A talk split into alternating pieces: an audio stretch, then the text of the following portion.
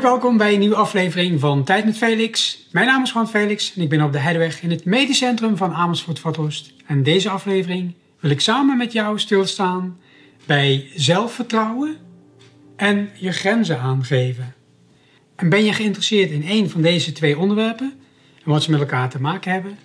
Kijk dan met me mee. Kijk, zelfvertrouwen betekent natuurlijk vertrouwen op jezelf. Maar er is eigenlijk iets heel geks met zelfvertrouwen.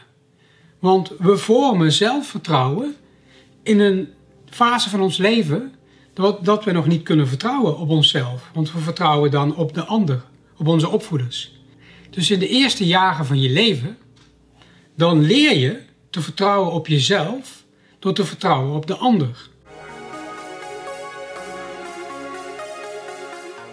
Met andere woorden, wij mensen zijn afgestemd om ons af te stemmen op een ander.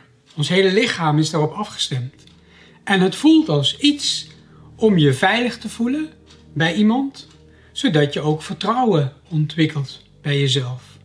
En zelfvertrouwen voel je. En als je opvoeders jou een veilige omgeving bieden, jou de ruimte geven om te ontdekken wat jij voelt, en daar ook respect voor hebben, dat er ruimte voor is, dat jij ook je kunt uiten en manier vindt om je gevoelens, om die een plek te geven. Kijk, dan ontwikkel je zelfvertrouwen, want dan leer je te vertrouwen op jezelf. Maar het begint dus in de afstemming op de ander. En daarin kun je dan dus ook vastlopen. En dan kan de wereld voelen als onveilig. En hoe je daar dan mee omgaat en hoe je dan kunt vastlopen, Laten we daar eens samen wat dieper op ingaan. Ga je mee? En als je dus in je jonge jaren niet leert om bij je eigen gevoel te blijven en je voelt dan als onveilig in je lichaam, dan ontwikkel je geen zelfvertrouwen. En het is heel bijzonder. Wij mensen kunnen iets voelen en iets heel anders denken. Dus het denken hoeft niet te passen bij het voelen.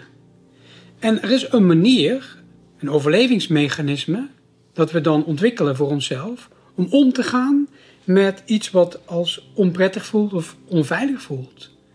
En er zijn eigenlijk drie manieren die je daarbij ziet. Er zijn mensen die negeren dat gevoel. Dus je kunt je onveilig voelen, maar het volledig negeren. Dus je drukt het gevoel eigenlijk weg. Dus je hebt, je zou kunnen zeggen, wat er in je lichaam gebeurt, noemen we de neuroceptie. dus je perceptie van je neurologische uh, energie, wat je in je lichaam voelt, spanning, ontspanning.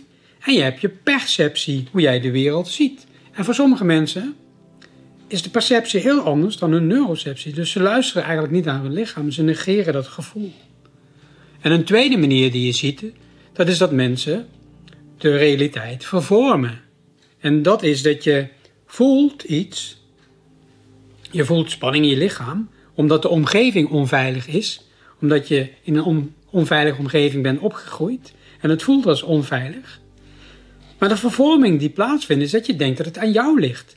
Dus je zoekt de fout als het ware bij jezelf. Dus je vervormt de realiteit van wat je voelt.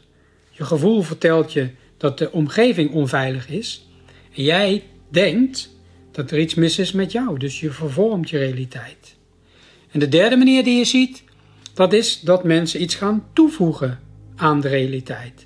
Het voelt als onprettig, onveilig.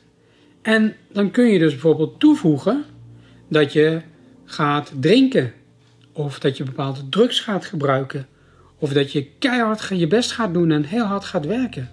Dus je voegt iets toe aan de realiteit, omdat het voelt, het voelt onprettig.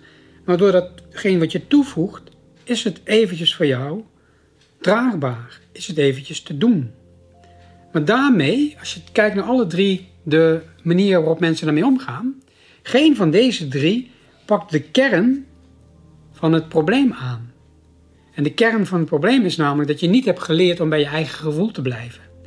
En als je niet hebt geleerd om bij je eigen gevoel te blijven, dan ligt dat niet aan jou.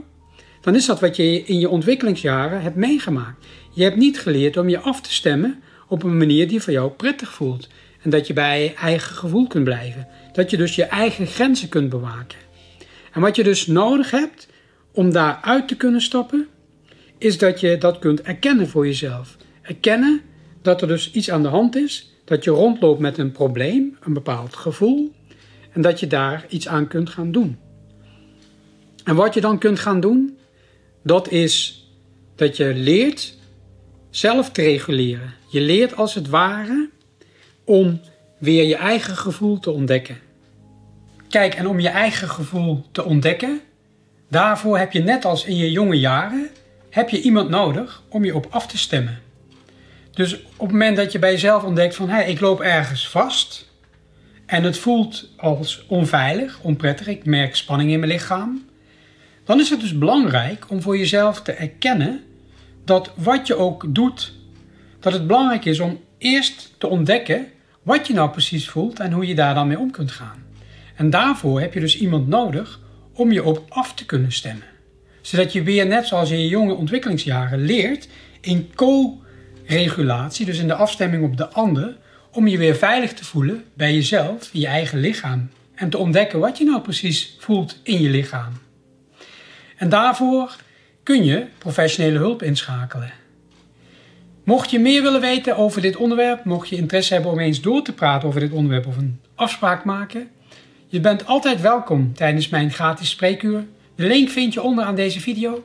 Ik dank je hartelijk voor je aandacht. Ik hoop dat deze video van waarde voor je is. Mocht je vragen hebben, kun je ze als reactie achterlaten.